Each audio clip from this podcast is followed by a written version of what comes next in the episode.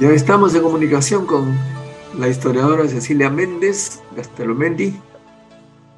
Gracias Cecilia por estar con nosotros. Te estábamos esperando un poco, pero nos anunciaste que tenías algunos problemas de contacto. Gracias por estar aquí en este programa de cienciaperú.tv que está dedicada a la ciencia en general, física, química, pero también a las, a las otras ciencias, las llamadas blandas, pero que hoy día se convierten en importantísimas para comprender los problemas del Perú y tratar de plantear alguna solución. Gracias, Cecilia. En, Modesto, disculpa a tus eh, seguidores. Aquí estoy recién, acabo de volver de, del Perú. He estado desde septiembre en el Perú y he encontrado mi casa congelada, sin calefacción, aquí en California. Estoy hablando de California y no he podido instalarme completamente porque acabo de llegar, eh, he dormido para recuperar. Eh, disculpen, estoy probando eh, los, los audífonos y aquí estamos en invierno. Listo. O sea, ¿me oyen bien? Perfectamente, perfectamente, Cecilia. Bueno, como siempre, aunque ya sabemos tu historia, pero algunos que no te han seguido en este programa todavía, brevemente tu historia académica, Cecilia, para que la gente sepa que este es un programa de ciencia, no de política necesariamente. Eh, sí, eh, bueno, mi nombre es Cecilia Méndez y yo soy peruana. Eh, me convertí en historiadora estudiando en la, en la Universidad Católica. hice la carrera de historia en la Universidad Católica y de ahí pues me fui a trabajar a Ayacucho, la Universidad de Huamanga, el año 86, que me gradué como bachiller y licenciada en la Católica. Esa experiencia en Ayacucho entre el 86 y 87 fue decisiva en mi trabajo eh, intelectual, que siempre está relacionado con mi propósito de vida, em, porque me hizo cambiar la perspectiva en que yo veía el Perú de hacer un, un trabajo relacionado con los artesanos de Lima en el siglo XIX. Me puse a hacer una unas investigaciones que veían la historia del Perú desde el campo, desde el mundo de los campesinos, y me enfoqué en una época que es los comienzos de la República, en el siglo XIX, donde no se tomaban en cuenta eh, a los campesinos más que como carne de cañón, como personas que han estado eh, forzadas a participar en la política y nunca han participado de manera eh, voluntaria. Entonces, eh, era una generación en los fines de los 80, comienzos de los 90, que empezamos a, indagar en el, en el, rol que habían tenido los campesinos en, en, la formación del Estado peruano. Habían precedentes importantes como el trabajo de Nelson Manrique, por ejemplo, sobre las guerrillas indígenas en la guerra con Chile, que a mí me inspiraron incluso antes de ir a Estados Unidos eh, fui también eh, una, una, seguidora muy asidua, una lectora muy asidua de nuestro gran historiador Alberto Flores Galindo, eh, que murió el año 90, eh, pero digamos, él también tuvo que ver en mi, en mi, formación de manera importante, aunque nunca tomé una clase con él. Pero volviendo al tema de los campesinos, que ahora todo el mundo, digamos, no a todo el mundo, pero a mucha gente que no le interesaba eso en la historia, les, les empieza a interesar, es que se pensaba en los 80 que, que los campesinos, eh, si jugaron algún rol en la vida nacional, fue solo en la guerra con Chile. O sea que solo en la guerra con Chile adquirieron una maduración sobre qué cosa era el Perú y eso es eh, completamente falso. O sea, como yo pude demostrar en mis investigaciones eh, y otros historiadores como Mark Turner en ese tiempo también que estaban investigando, eh, llegamos a la, a la, conclusión que, bueno, eh, la participación que habían tenido los campesinos en diferentes momentos claves y de manera constante, por ejemplo, en las guerras civiles, eh, y yo estudié particularmente una rebelión contra la República del 80, el, de 1825 a 1828, que era una rebelión a favor del rey de España después de la independencia. Digamos que a pesar que esa rebelión tenía esas características. Había una historia muy compleja de, participación y reclamos políticos y de construcción del Estado Nacional desde muy temprano, con todas sus contradicciones y complejidades, que, digamos, me he pasado prácticamente toda mi vida académica después de los años 80, desde los 90 en adelante, tratando de desbrozar, ¿no es cierto?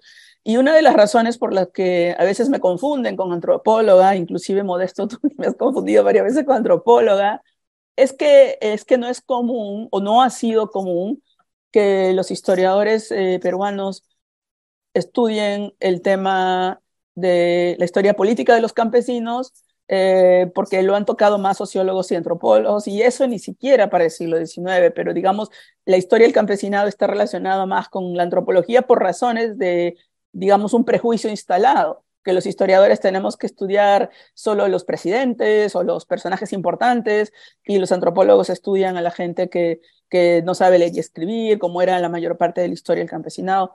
Pero eso no es cierto, porque justamente mi intervención en la historia era llamar la atención sobre esa mm, falsa división disciplinaria eh, entre la antropología y la historia, de alguna manera como que yo me estuviera metiendo en un terreno antropológico, lo cual no era verdad, era puramente un interés de historiadora de ver más bien sectores que no han sido incluidos en la historia, y por eso es que es para mí bien importante reafirmar mi, profesión como historiadora, ¿no? O sea, los antropólogos se asocian con con el profesional que estudia al otro, al distinto, al que esté, tiene otra cultura, entre comillas, ¿no? Al que está de lejos.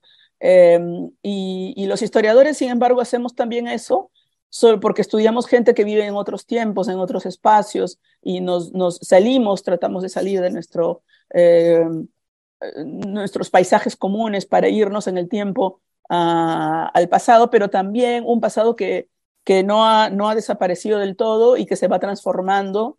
Por lo tanto, para mí es bien importante también estudiar la historia eh, de manera muy consciente al servicio del presente, ¿no? Ese es, digamos, lo que caracteriza mi trabajo. Para terminar esta introducción que ya se está haciendo larga, es que eh, mis publicaciones, y si ustedes abren mi página web, eh, Cecilia Méndez, Universidad de California, que es donde yo ahora enseño,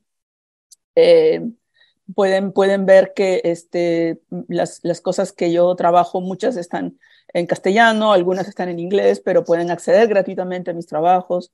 Eh, mi libro más importante se llama La República Plebeya, eh, que es justamente sobre la historia de los campesinos de la provincia de Huanta en la formación del Estado peruano en los primeros décadas de la República. Ustedes pueden ver que las preguntas que, que yo me hago como historiadora tienen que ver con eh, un intento de responder a problemas del presente. Y esa relación entre historia y presente es muy importante. algunos colegas no quieren hacerla explícita, pero está presente y otros sí nos interesa hacerla muy explícita. Eso ya depende de cada, un poco cómo se ubica los historiadores y más o menos cómo entienden su profesión, que bueno, yo digamos creo que cada uno es, es libre de escoger cómo quiere hacer la historia, ¿no? E, eso es, no sé. ¿Está muchas bien? gracias, Silvia, muchas gracias. Muy amable, nosotros acá pertenecemos, pertenecemos al Centro de Preparación para la Ciencia y Tecnología y nosotros somos físicos, químicos, pero también nos interesa, por supuesto, comprender la... Las ciencias sociales.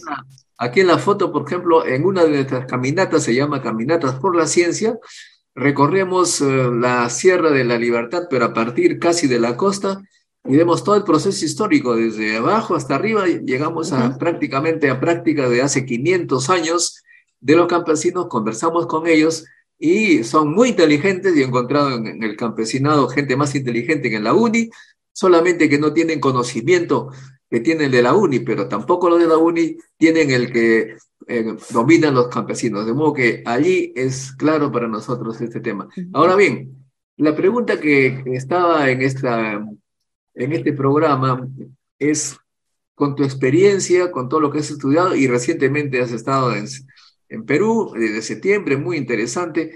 ¿Cómo tú describirías el tejido social que finalmente, después de toda la historia, se ha, hecho, pues se ha tejido, se a la redundancia? ¿Cómo, cómo, cómo encuentras? ¿Está sólido? ¿Está flojo? Eh, ¿ah? ¿Cómo es la cosa? Em, bueno, em, pienso que eh, lo que estamos teniendo, pero digamos, es una pregunta un poco abstracta, ¿no? Porque Mm, tejido social, para empezar, es un término que es, que es un, un poco una, un término usado en, en, las ciencias sociales, no es común, digamos, en la prensa, ¿no? Cuando se habla de tejido social, la sociedad, ¿no? O sea, el tejido habla de cómo se unen las cosas para formar una pieza, ¿no es cierto? Empecemos por ahí. Entonces, eh, si, si los trazos del tejido si los hilos no se unen bien, no tienes una pieza completa o la tienes con huecos, ¿no? Entonces, si, si, si nosotros queremos entender lo que, lo que pasa en el Perú, definitivamente hay un problema de índole política muy grave, que no es de ahora, pero sé que se ha agravado ahora. Y, y la política de alguna, es de alguna manera es la esfera que, que expresa cómo es una sociedad, ¿no? O sea, que los políticos traen a su acción eh, eh, las maneras de relacionarse que existen en una sociedad. No están en otro planeta, aunque parece, parece que lo estuvieran. Pero los políticos salen de una, de, una sociedad eh, con, con vínculos sociales muy deteriorados, a veces casi inexistentes, que unos se niegan a los otros. Y yo puedo decirte con, coincidiendo con uno de tus invitados que es mi, mi gran amigo y colega José Carlos Agüero, que estaba hablando justamente en términos de tejido social. A él le gusta decir que nuestra crisis actual eh, no puede verse solo en el aspecto político, sino que es una crisis de la sociedad, que la sociedad ha colapsado, porque la manera de relacionarnos, para empezar, una absoluta desconfianza, una eh, falta de credibilidad en lo que cualquier otra persona dice es, es muy grave y eso no es que haya surgido recién, sino que se ha agravado. Hemos llegado a un punto en que es difícil convivir como, como peruanos más, más, que, más que en otras veces, ¿no? Entonces es una crisis eh, sumamente grave que va a nosotros vamos a tardar en salir eh, de eso, eh, porque, bueno, podemos, podemos seguir hablando de, esta situación, donde, digamos, para llevarlo al plano político, nosotros hemos tenido durante muchos años una supuesta estabilidad económica, una, estabilidad económica, digamos, que no era tan supuesta, pero que durante eh, todo ese tiempo en que en el Perú hay una cierta estabilidad, como por ejemplo en la época del Fujimorismo y en la época posterior de los gobiernos democráticos, em, lo que se incentivaba, el pensamiento que se instaló en el Perú es que la economía iba a resolver todos nuestros problemas, de que la economía por sí misma, o sea, que las leyes del mercado, la ley de la oferta y la demanda, solita iba a hacer que todos tengan lo que necesitan y que no era necesario que el Estado intervenga en darle a la gente lo que necesita porque eso lo tenía que hacer la competitividad y el mercado. Pero lo que resultó que tenemos es que ese proceso de privatizaciones, desregulación económica y supuestamente de dejar que el mercado se encargue de las cosas, eh, no ha resultado. No ha resultado porque eh, se ha descuidado totalmente el ámbito político. Y no solo el ámbito político desde el gobierno, sino desde la sociedad civil. Es decir, recordemos que durante Fujimori no hubo partidos políticos, era una dictadura. Era prácticamente el, el, el, el único partido, el Fujimorismo, ¿no? Porque no hubo elecciones, hubo unas elecciones como que ganaba siempre Fujimori, pero para esto hubo un golpe de Estado el, el 92 que hizo que se cambiara la constitución, o sea, nuestra sociedad eh, políticamente se rige con una constitución que nace de una dictadura y eso es em, eh, en última instancia lo que está agravando la situación actual es que eh, no hubo, se fue a medida en que se dejaba que la economía se expanda de una manera bastante desigual, aunque hubo un incremento de alguna manera del estándar de vida, pero eso no es algo que ha creado la, política económica del Perú, sino que en el mundo progresivamente la pobreza se ha reducido en todas partes. Eso no es una cosa de una voluntad política, eso ha sucedido en general, ¿no? Pero este, los beneficios han sido, la desigualdad ha crecido, a pesar que todos han tenido un poquito más, ha crecido y sobre todo en el campo es donde se nota el estancamiento de la pobreza. Solo para terminar la idea de que el crecimiento de la economía ha sido paralelo al descuido de la política, a la muerte de la política, digamos, de una manera literal, porque eh, Carlos Iván de Gregorio, otro gran intelectual nuestro, escribió, definió a la era de Fujimori como la era de la antipolítica. Es decir, se desincentivó la formación de partidos políticos y posteriormente, a los años 80, lo que hemos tenido ya prácticamente no son partidos, ¿no? sino como lo han repetido, lo han dicho tantos eh, analistas políticos, Nosotros eh, no tenemos partidos políticos en el sentido que hay una tradición, que hay unas metas, que hay una, eh, un sentido de propósito de cómo cambiar la sociedad, cómo hacer para beneficiar la sociedad, sino que tenemos grupos que se juntan para luchar por sus propios intereses y, usar el Estado para ese efecto. Entonces es muy triste y eso ha hecho que como, como la distancia entre lo que son nuestros representantes políticos, supuestamente esos partidos que deben representar y al pueblo y la gente eh, sea eh, abismal que ya no existe esa distancia. Y no es, por, no es en vano que las manifestaciones de ahorita busquen cerrar el Congreso porque sienten que no, no los representan. Bueno, eh, Waldo Mendoza, que tú conoces muy bien, creo que es tu paisano, me parece. Este, no sé, ¿conoces al economista? Sí, sí, fue ministro, ¿no? Hace poco. Sí, bueno, él dice que lo que vino después del Fujimorismo ha mejorado la producción, etcétera, y que no hay que cambiar nada, la constitución es perfecta, pero nosotros cuando en el Centro de Preparación para Ciencia y Tecnología vamos a, la sierra, aquí ves una fotografía, vemos pues a niños prácticamente en extrema pobreza. Este niño, por ejemplo, vive en un terreno que parece que hubiera habido una guerra total y está viviendo entre escombros. Y esto no es eh, único, es por todo lado igual. ¿Cómo es posible que se hable de progreso material cuando eh, prácticamente el, país interno, digamos, está abandonado? Y, los campesinos al que señalas ahora tienen acceso algunos a, la internet, al celular, y se enteran un poco cómo viven en Lima. Acá, yo soy también provinciano de nacimiento, y tenemos acá todo, tenemos universidades, clínicas, hospitales, cines, de todo tipo de cosas. Mientras que si me hubiera quedado en este lugar, por ejemplo, no tendría nada. Hay un problema allí. ¿Cómo es que eh, se puede pensar que ha habido progreso, este, Cecilia? Bueno, primero pienso que las opiniones del, del, señor Mendoza, no sé en qué contexto se han dado, pero están representando una corriente de opinión que quiere proteger ciertos, intereses para que la política económica permanezca como está y no cambie, ¿no?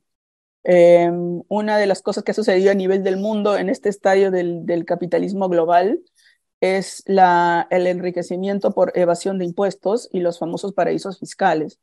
Eso está bien reportado y una de las cosas que no quieren decir las noticias justamente es cuánto de lo que en el Perú producimos llega a parar a esos paraísos fiscales, ¿no? Entonces, hay una gente que está sumamente contenta con, el, con lo, cómo van las cosas en el Perú. Hay una gente que no quiere que cambie nada porque está necesitando proteger sus, sus intereses. Sin embargo, esta lógica del progreso creo que ha calado materialmente por un efecto, que es mi interpretación, ¿no? Que mm, ha habido una mejora de, las, de la infraestructura en muchas ciudades del Perú, con la construcción de los centros comerciales, ¿no? Y mucha gente de zonas urbanas que ha salido de la pobreza temporalmente, no de manera sistemática, creo que incluso defiende el modelo porque dice que antes estaban peor, que antes sin los centros comerciales había mucho robo y en ciertas zonas, eh, en Lima tenemos un gran ejemplo, lo que antes se llamaban los conos y ahora pues son Lima Sur, Lima Norte, ¿no es cierto? Hace 20 años es cierto que la situación era más, más triste en esos, en esos lugares y por eso es que es triste me refiero en términos de, de, los robos, en términos de la infraestructura. Entonces, es, es, tiene una dosis de, de verdad el hecho de que ha mejorado la, la infraestructura, en, pero eso ha sido sucedido en las ciudades y no solo en Lima, sino en, en diferentes ciudades, pero son justamente estos capitales de, de departamentos, capitales de provincia que han mejorado, eh, que crean ese ideal que para mejorar tienes que salir del campo, que crean ese, ideal de que, de que solo en la ciudad eh, se puede vivir decentemente. Entonces, eso ha hecho que, eso tiene, tiene que ver con que nunca ha habido una política eh, rural, excepto una política de favorecer las agroexportaciones.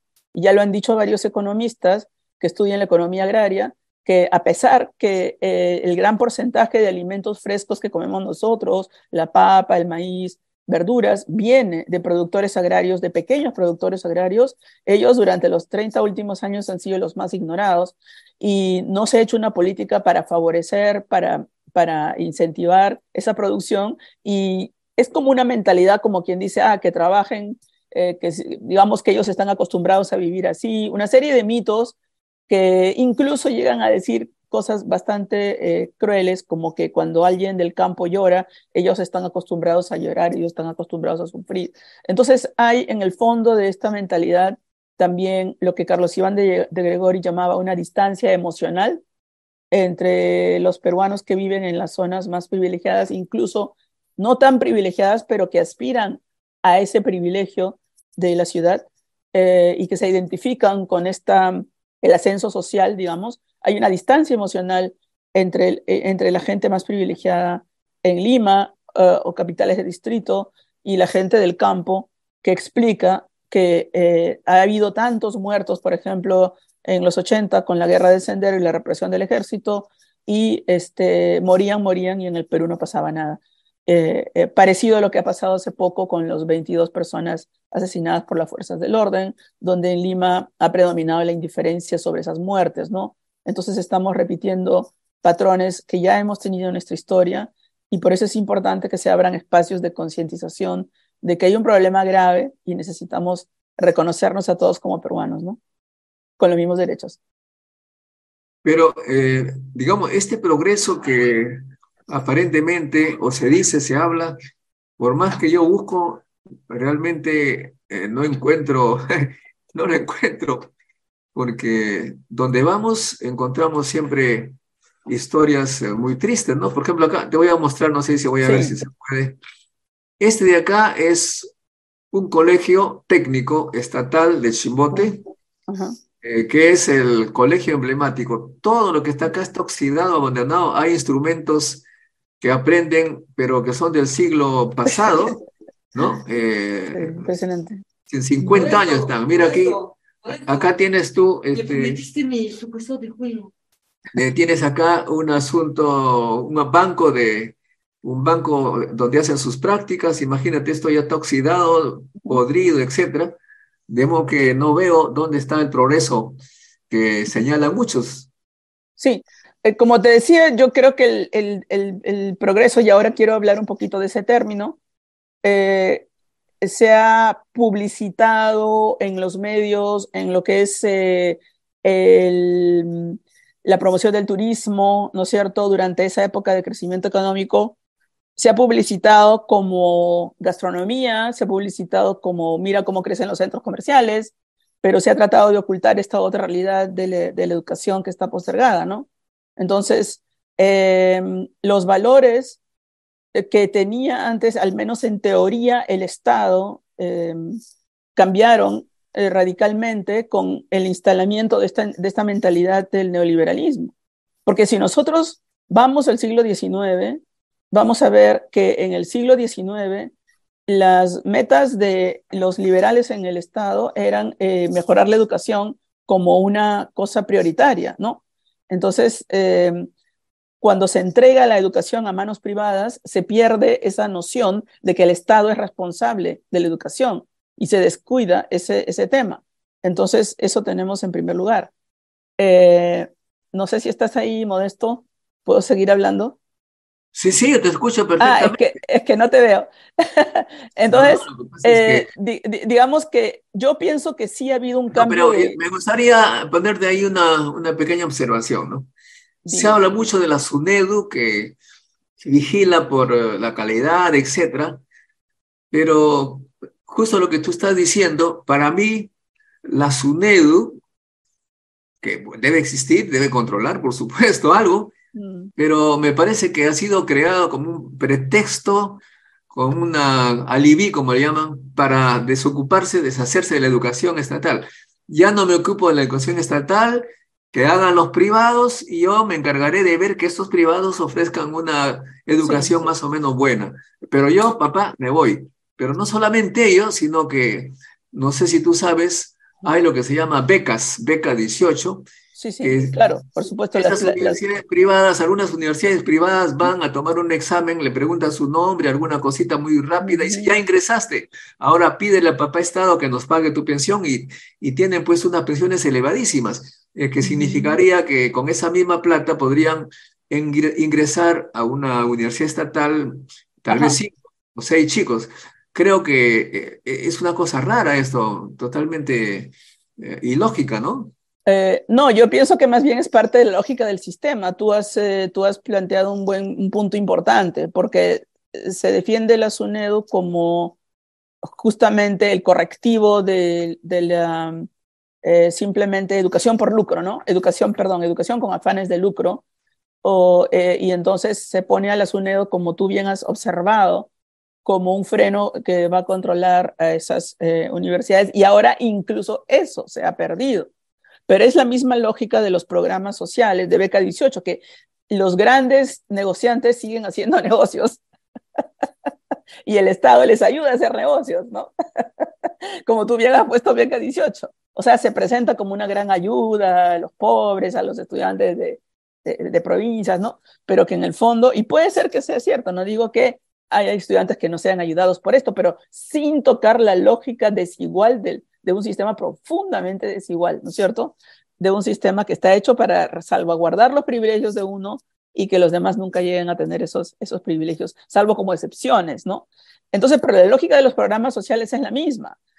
bueno, tú conoces a Rodrigo, hablando de educación estatal que ha sido abandonada a mi criterio, tú conoces a Rodrigo Montoya. Sí, claro que sí, sí. Bueno, Rodrigo Montoya eh, lo sacaron, lo votaron de la universidad por haber cumplido 75 años, me parece. Sí. Y le, y, le pagan una pensión de 900 soles que no le alcanza pues, ni, ni, para, ni para comer bien. Sí. Eh, de modo que el Estado no solamente ha abandonado la educación estatal, sino que a los docentes universitarios sí. los están condenando a la muerte lenta. Sí, sí. Esto me parece, que, que, que se puede entender esto? ya no tiene no tiene ya ni siquiera humanidad. Sí, y, y, y, nos, y, bueno, están jubilando a todos, es la nueva ley, que están jubilando a todos a los 75 años, y, pero en realidad es el, esa, esa, esa, esa tragedia este, tiene una larga historia, ¿no? De, no solo de los docentes universitarios, sino los ancianos en el Perú en general. Eh, no les importa, a este sistema no le importa que eh, cuando la gente ya no es productiva, entonces ya prácticamente no sirve, ¿no? Ese es, ese es un poco la, entonces ya no se ocupa el Estado. Es justamente, pero vamos al hecho de que se instala esta mentalidad, digamos, eh, tacheriana de, los 80, donde eh, todo este, se crea el mito de que el crecimiento económico y el mercado va a, a arreglar todo, cuando en realidad son los grandes monopolios. Eh, es una sociedad monopólica, no es una sociedad de mercado o de oligopólica, de varios eh, grandes grupos económicos que se enriquecen más más. Entonces, por eso es que este, la, reacción que hay por todas partes es como, como está. O sea, como te digo, la, el, Ministerio de Educación durante la mayor parte de su historia se llamó Ministerio de Instrucción Pública. Ese nombre, Ministerio de, de Instrucción Pública, y, y tenía otros, eh, otras obligaciones que se han dividido, se perdió cuando se cambió al Ministerio de Educación porque instrucción pública daba a entender justamente eso, que el Estado se encarga de la, educación. Hay que recordar que todo esto no ha surgido por una campaña explícita. Hay, eh, para mantenerse una ideología necesita hacer publicidad y los medios en el Perú han jugado un rol importante. Recuerda que hace, no sé si los que nos están oyendo han leído alguna vez, eh, bueno, se dio una polémica eh, bueno, no fue polémica, sino que hubo como un escándalo de hace como 10 o 11 años en el tiempo de Humala, me parece, que un eh, em, columnista del comercio, me parece que But, no me acuerdo bien su apellido, que eh, escribía diciendo que mucha educación no es buena, que el Estado no debe hacerse cargo de la educación, porque si no vamos a tener países comunistas como Argentina, como Cuba, donde el Estado se encargaba de la educación y mira que, que eso nos lleva al comunismo prácticamente, ¿no? Entonces incluso salieron columnas a, decir que, este, que Vallejo no había que leerlo porque era muy deprimente, ¿no? O sea, que era como una anticampaña educativa, no sé si tú recuerdas eso, que mucha educación salió en un CADE. Me acuerdo que estas personas hablaron en un CADE sobre que el Estado no debe intervenir en la educación porque eso nos puede conducir al comunismo, al pensamiento autoritario. Entonces, hay, estas personas están defendiendo intereses muy claros. Y nuevamente, el mercado es un mito, porque no es que la oferta y la demanda regula todo. lo estamos viendo clarísimamente en el sector exportador, agroexportador. No es por la oferta y la demanda, es porque hay lobbies que están tratando de que se mantengan el privilegio de los agroexportadores como un grupo privilegiado, porque simplemente el Estado les hace que paguen menos impuestos y les subvenciona eh, gran parte de los gastos de su fuerza laboral.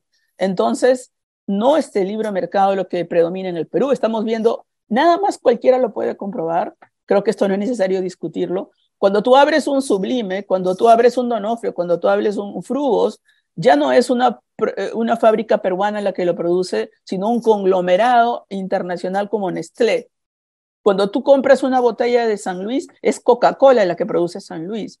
O sea, ha habido todo esto, es un sistema medio silencioso que se ha instalado y estos son los grandes oligopolios que mm, están, eh, han tomado el, el, poder de todo lo que consumimos y uno de los, de los pocos bastiones que tenemos de producción nacional justamente está en el agro, que es el, el grupo más afectado y que supuestamente nuestro expresidente Castillo iba a beneficiar y tampoco lo hizo, ¿no?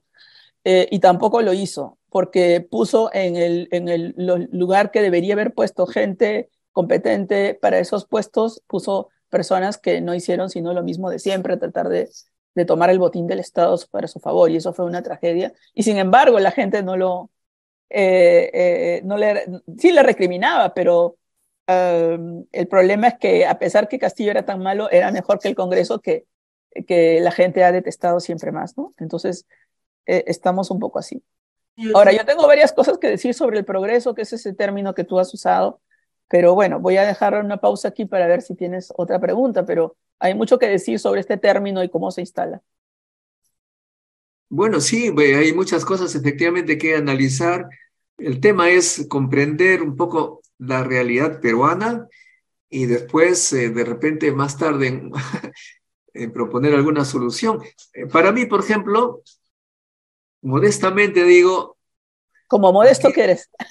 acá no somos ni comunistas, ni socialistas, ni capitalistas.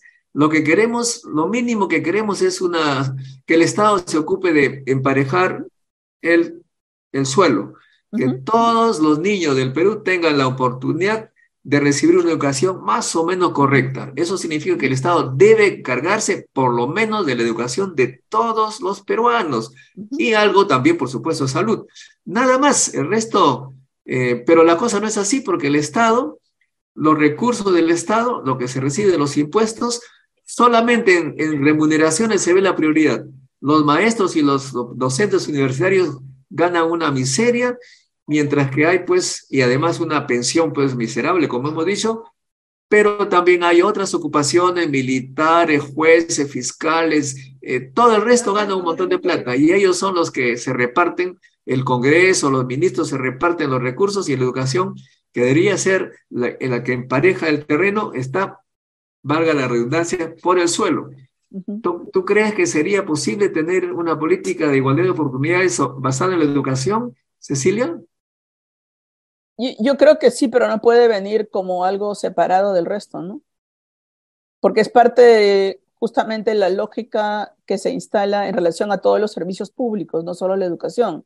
Es decir, a ver, el tema de la educación es clave por su relación con la política, ¿no? Porque la, como decía el sociólogo Guillermo Nugent, él, decía, inspirado en un educador puneño importante, Antonio de Encinas, eh, de comienzo del siglo XX, que sin educación no hay democracia, ¿no? O sea que para poder tener esa, igualdad de oportunidades, para en principio tenemos que tener una, una educación donde todos tengan lo mínimo de bueno.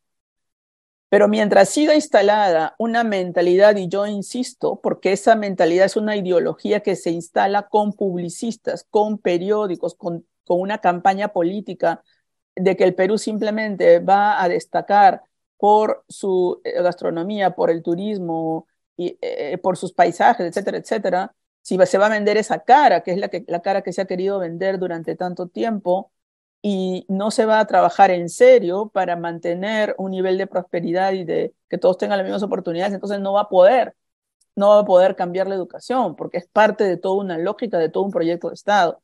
lo que se trataría de, que, de volver es al concepto de estado de bienestar que se perdió con este cambio de rumbo total de los años 90. O sea, el concepto del estado de bienestar como un ideal es lo que ha hecho que muchas sociedades del mundo, incluso en Europa, en Estados Unidos y también Argentina, incluso en, Uruguay, este, donde ese concepto entró de manera profunda y entró justamente después de una época terrible de las guerras mundiales, eh, del auge del fascismo, ¿no es cierto? En Estados Unidos se entra con Roosevelt, el estado de bienestar se instala y bueno, en casi todos los países, eh, eh, desde los años 30 hasta los años 80, predomina ese estado de bienestar como el ideal, como el ideal. No quiere decir que eso automáticamente traiga democracia, porque en el Perú hemos tenido más dictaduras que democracias en el siglo XX. Pero estoy hablando de un concepto de Estado que tiene que cambiar, porque eso es lo que se ha perdido. Incluso en Estados Unidos, a Roosevelt, que es el que resucita, digamos, todo el país que estaba en este debacle económico de la Gran Depresión em, en los años, en el año 29, los años 30, eh, después de la, primera, eh, de la Primera Guerra Mundial. Incluso en Estados Unidos hay, hay una mentalidad que, le, que, que considero que Roosevelt fue un comunista, que considera que Roosevelt fue un comunista porque decidió dar oportunidades a todos. Pero esa también era una mentalidad pragmática, porque el país tenía que volver a producir. Quiero hacerte una, una pregunta. Sí. La pregunta es la siguiente. Este, los congresistas dicen, ustedes nos han elegido todos nos han elegido nosotros, ahora nosotros decidimos qué hacer con la constitución, qué hacer con todo, ya no necesitamos, ustedes ya no deben pronunciarse para nada, déjenos a nosotros decidir por ustedes. ¿Ese concepto de dónde viene? Viene de una mentalidad profundamente autoritaria, ¿no? Eh, viene de un sentido de conveniencia, de un profundo egoísmo personal, de un aprovechamiento de un puesto que, no se merecen y vienen también en el sentido más amplio de la debacle, de la caída, de la, de la, de la extinción del sistema de representación en la democracia, del sistema representativo, ¿no? Porque eso, eso ha sido un problema desde siempre de la democracia. Solo que todo eso, o sea, cuando surge la, la, la República Peruana, no solo la República Peruana, sino las repúblicas latinoamericanas, el gran debate es cómo va a funcionar la democracia. En ese tiempo no había partidos políticos, estoy hablando de 1820, 30, 40, 50, había grupos, eh, asociaciones, clubes que se formaban para competir por las elecciones, porque era algo absolutamente novedoso que, los, que la gente en un país iba a elegir a sus representantes eh, políticos, porque antes, por ejemplo, los alcaldes eran por, de una ciudad, eran por... Eh, sucesión, eran, tenían que ser nobles, por ejemplo, en el, virreinato, eh, eran, eran por este, designación del rey, etcétera, ciertos funcionarios, y con la república se produce una verdadera revolución política de la cual surge el sistema representativo. Ojo, que en el Perú había, había elecciones solamente en el campo. Justamente en las comunidades eh, campesinas o, las reducciones que se fundan con Toledo en los años 1570, el, de acuerdo a las, leyes de Indias, a la legislación de Indias, en cada comunidad o, reducción tenía que haber eh, un personaje que sepa leer y escribir para que haga las actas, un alcalde de indios que sepa, que digamos que y, y, que sea rotativo el cargo, que cada año sea reelegido. En las comunidades eh, campesinas con todas sus transformaciones ha existido el voto desde hace 500 años. Eso es lo que no se sabe y eso es lo que no se ha incluido en la historia de la democracia, porque la comunidad campesina no ha, no ha sido considerada como una institución de nuestra democracia. Y eso es una historia que tiene que escribirse. Eh, Flores Galindo decía ya que las comunidades eh, campesinas son las instituciones civiles de más larga historia en, el Perú. Y cuando se habla de que nuestras instituciones están en crisis, nunca se considera que la, la comunidad campesina es una institución que ha hecho que tengamos democracia. Entonces, volviendo a lo que estaba comentando de la fundación de la República, Modesto, Eso lo ha estudiado bien una historiadora que se llama Hilda Sábato, en, un libro que ahora les voy a asignar a mis alumnos, Repúblicas del Nuevo Mundo, donde ella dice que, bueno, como inicialmente no se sabía, eso era algo nuevo, la votación a nivel de lo que son alcaldes de ciudades, representantes de los departamentos, digamos, prefectos eran siempre nombrados por el presidente eran todos militares, pero en términos de lo que son los alcaldes, recién los elegimos este, nosotros eh, en, el, en, el, siglo XX, hace unas décadas, ¿no? Pero en términos de lo que es el presidente, por ejemplo, las autoridades, eh, teníamos una democracia que solamente era donde algunos pocos participaban y votaban, eso lo sabemos, que la votación universal recién surge en el 1980, donde los analfabetos eh, mayoritariamente ya pueden votar y todo el mundo puede votar. Pero a lo que voy es que desde su comienzo el sistema representativo tenía un problema. ¿Cómo haces para hacer que la persona que tú eliges cumpla con representar al ciudadano? Entonces lo que dice Hilda Sabato es que eso se pensó, hace, hace 200 años se pensó, y para eso se sugería que la opinión pública sea como un guardián del de el representante. Entonces, los periódicos, que eran una fuente de la opinión pública, según se entendía ese concepto, iban a ayudar a la democracia, porque iban a ayudar al que el representado cumpla lo que ha prometido y de esa manera siga siendo representante, perdón, el representante, perdón, este, cumpla con lo que ha eh, prometido en su campaña. Y si los otros entes, como los periódicos y todos los agentes, las organizaciones civiles que ahora llamamos, no contribuyen a que esa persona elegida cumpla con lo que ha dicho, entonces no hay democracia. La, democracia no es el ritual de la, de, la elección nada más, ¿no es cierto? Si ahí no acaba, ahí realmente cuando la persona es elegida empieza a, cumplir su función democrática y si esa persona eh, no cumple, tiene que haber, o sea, para que cumpla tiene que haber estos sistemas reguladores que incluyen la prensa y que incluyen las sociedades civiles. Esto se conocía desde el comienzo. Y por eso es que tiene que haber un sistema de, de control. No, si la persona elegida quiere hacer lo que le da la gana, incluso violar la constitución, como está haciendo nuestro Congreso, debe ser desaforada. Y por eso, Modesto, yo pienso honestamente que los movimientos masivos que están surgiendo, al margen de que algunos pidan cosas irrealizables, al margen de que algunos pidan cosas incluso autoritarias, ¿no? Como, como castigar o ejecutar, que son, bueno, es un lenguaje que asusta, pero he leído eso ahí. Eh, digamos, con, si les quitamos los, los detalles, es un movimiento importantísimo para recuperar nuestra democracia, porque le está pidiendo cuentas al Congreso. El lema es un lema maximalista, cerrar el Congreso, pero creo que debe ser entendido como una demanda de que ya esta gente no nos representa y eso tiene que cambiar. Entonces yo creo que hay que entender, como decía José Carlos Agüero el otro día en tu programa, hay que saber leer el momento, hay que saber diagnosticar que esta es una crisis extremadamente profunda, que no es simplemente una crisis más del Perú, es una debacle del sistema de representación política. Es, se ha caído completamente y ya no tiene sentido. La gente lo está viendo. Por eso tiene que renacer de las cenizas. No podemos dejar tampoco que el autoritarismo gane, porque eso es lo que está pasando. El autoritarismo eh, a nivel de que, bueno, ahora el Estado no hace justicia y voy a hacer justicia en mis propias manos. Lo que pasa en muchas con las rondas, lo que está pasando ahora, esas son las voces que se están imponiendo y sin, embargo hay que leer el clamor democrático de, donde también este, eh, que, que, es como nosotros hemos elegido a Castillo y quería, y bueno, y Castillo no está, pero nosotros no hemos este, eh, querido que este Congreso pues sea el único que gobierna, que hay un desequilibrio total. Ahora ya no hay ninguna contra, ninguna fuerza que contrapese al Congreso y por eso es que esta gente está en la calle. Esta gente tiene en el fondo una, una, sabiduría porque ha sido tantas veces engañada. ¿no? Muchísimas gracias, eh, Cecilia. Realmente es eh, clarísimo la idea. Así en, en pocas palabras podría decir, este Congreso ya no nos representa porque hacen cosas que no quiero que hagan nosotros los elegimos y ellos nos pueden callarnos la boca y si nos quieren callar, salimos a las calles. Más o menos eso es lo que eh, tengo, dejo, eh, tengo un poquito de, lógica en lo que dije. Sí. Muchas gracias. Ya nos acabó el programa, desafortunadamente, Cecilia. Faltan dentro de pocos minutos estamos con una sección de universidades chinas, que hablando de ciencia y tecnología, en, sobre todo en la parte de computación.